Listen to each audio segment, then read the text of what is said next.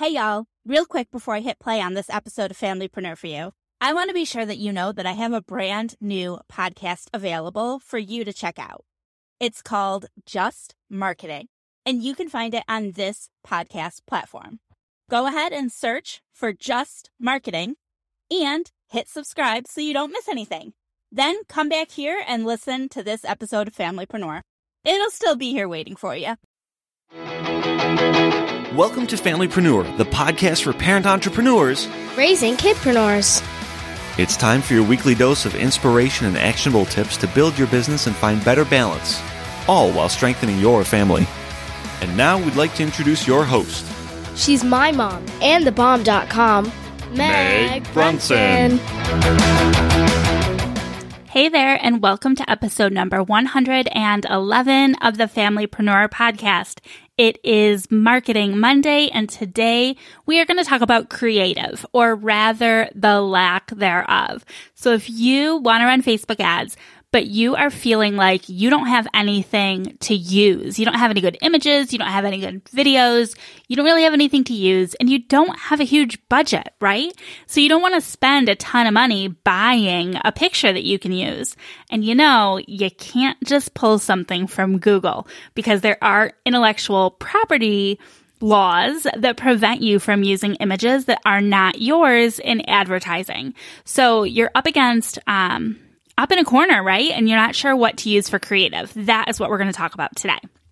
Now, before we dive into that, I would love to extend my thanks for joining me on another episode of the Familypreneur podcast. If you've been listening for a while, I appreciate it very much. If you're already subscribed, great. If you wouldn't mind leaving us a review and a rating in iTunes or on whatever podcast platform you're listening to, those reviews, those ratings, they really help us with our discoverability. So they help other people find our podcast and know that we, um, we know what we're talking about and that we're a good show to listen to. So I would love if you went and gave us a review. Obviously an honest review, but we'd really love to see tons of stars and positive things. Now, if you are new to the show, I'm really excited to have you here. I hope this episode is full of value for you, and I do hope that you will hit the subscribe button so you don't miss another episode. Here at Familypreneur, we publish three episodes a week. On Mondays, we talk about marketing. Wednesdays are our midweek mastermind sessions where we hop on the phone with a parent or child entrepreneur and talk about the familypreneur balance and other entrepreneurship related topics. And then Friday is my day for reflections. These reflections sometimes are related to family issues or entrepreneurial issues, and sometimes they're related to marketing. So if you missed last Friday's episode, I talked all about F8. F8 is Facebook's annual developer conference, and it was held, gosh, two weeks ago now in San Jose, California. I was in attendance and I shared my top 10 takeaways. So this was a two day conference jam packed full of the biggest updates that Facebook has made in over five years. This is going to be a huge year for Facebook. So I definitely recommend you go give that episode a listen. It's about 40 minutes, so it's longer than my typical Friday episodes, but it's full of really exciting content about Facebook marketing and how that's going to change this year. Definitely recommend you go back and give that one a listen. Now, let's jump into today's content. Like I said, we're going to address the issue of not having creative. Did you know that 56% of brand sales lift can be attributed to the quality of creative? Creative is the most important, I would argue, aspect of an ad because it's the creative that's the, the image or the photo. It's the creative that gets people to slow their scroll. So most people are accessing Facebook and most social media from their cell phones. So they've got their cell phone in their hand and they're scrolling aimlessly with their thumb, right? You need to have a creative that jumps out and captures their attention to get them to stop scrolling and take a look at what you have to offer. If you don't have the right creative, if you don't have the best creative, Your copy doesn't matter because they're not stopping. Your call to action doesn't matter because they're not stopping. Your website, your funnels, your emails, none of that matters because they've scrolled by you and, and don't even recall seeing you, right? Creative is insanely important. So with all that pressure, what do you do if you feel like you don't have it? This is one of my favorite things to share with people. So many people do not know that Facebook actually offers you free stock photography right from within the Facebook platform. So when you're building an ad, of course, I always recommend that you go into Ads Manager to build that ad. I do not think you should be boosting posts. And the reason for that is because the boosted posts, number one, there's not as many um, options to customize your objective. So a boosted post really is going to get you the most engagement possible when that may not be exactly what you want. Now, sometimes you can do a boosted post and optimize for clicks. Meh, that might be closer to what you want, but I'm willing to bet that what you want are either leads or conversions, right? So you're either going to run one ad to get you those leads or those conversions, or you're going to set up a funnel of ads to to nurture people into making um, making a decision to give you their lead or to buy something from you. So for that reason, boosted posts just aren't going to serve you as well as going into Ads Manager, being able to choose your objective and getting access to more robust customization options.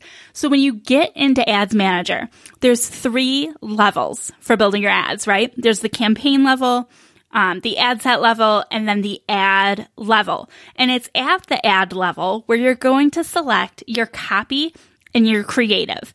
And from the creative section, there's a box that says free stock images, right? Brilliant. So what you need to do is you need to click this button for free stock images and then it'll bring up a search field. So from here, you can start searching some different keywords that'll get you the images that you want to use for your creative. Now remember, we talked last week about the importance of testing multiple creatives. So you should always test more than one thing and you should test different, different ideas, right? So maybe this is like different emotions. Maybe it's a happy person versus a sad person, and then you tweak your copy appropriately. Or maybe it's a person and then it's, um, you know, something more symbolic where it's not an actual person, but it, it might just be a scene or a flat lay or something like that. Or you could test an actual person versus an illustration you could test different colors, you know, a yellow background versus a blue background to see what people respond to. The possibilities are endless here, but I encourage you to think outside the box. Remember, we really need to get people to slow their scroll. So there are pros and cons for looking to your competitors, right? So you could look to your competitors to see what type of creative they're using, and then you could use something similar. However, will that make you stand out in the newsfeed? That's the question. So maybe you want to test something similar to what your competitors are doing, but definitely try to think outside the box yourself and pick a stock image from Facebook that will, that will work for you. Now, when you're searching for these stock images, you're going to notice that they have the watermarks on them. Um, and they will show up in the preview with the watermarks. I want to rest your mind at ease. These watermarks will go away as soon as the ads are active. However, you should also know that by using these photography, these stock photography um, images from Facebook, it is not authorizing you to use them in any other area. So I'm no lawyer. Okay. I'm definitely not a lawyer. I'm not giving you legal advice here. However, I do know that there are intellectual property laws, right? Like, so you can't just go and like take an image from somebody else's website and use it, especially in your marketing, right? Because that, that violates the rights that they have to their photography.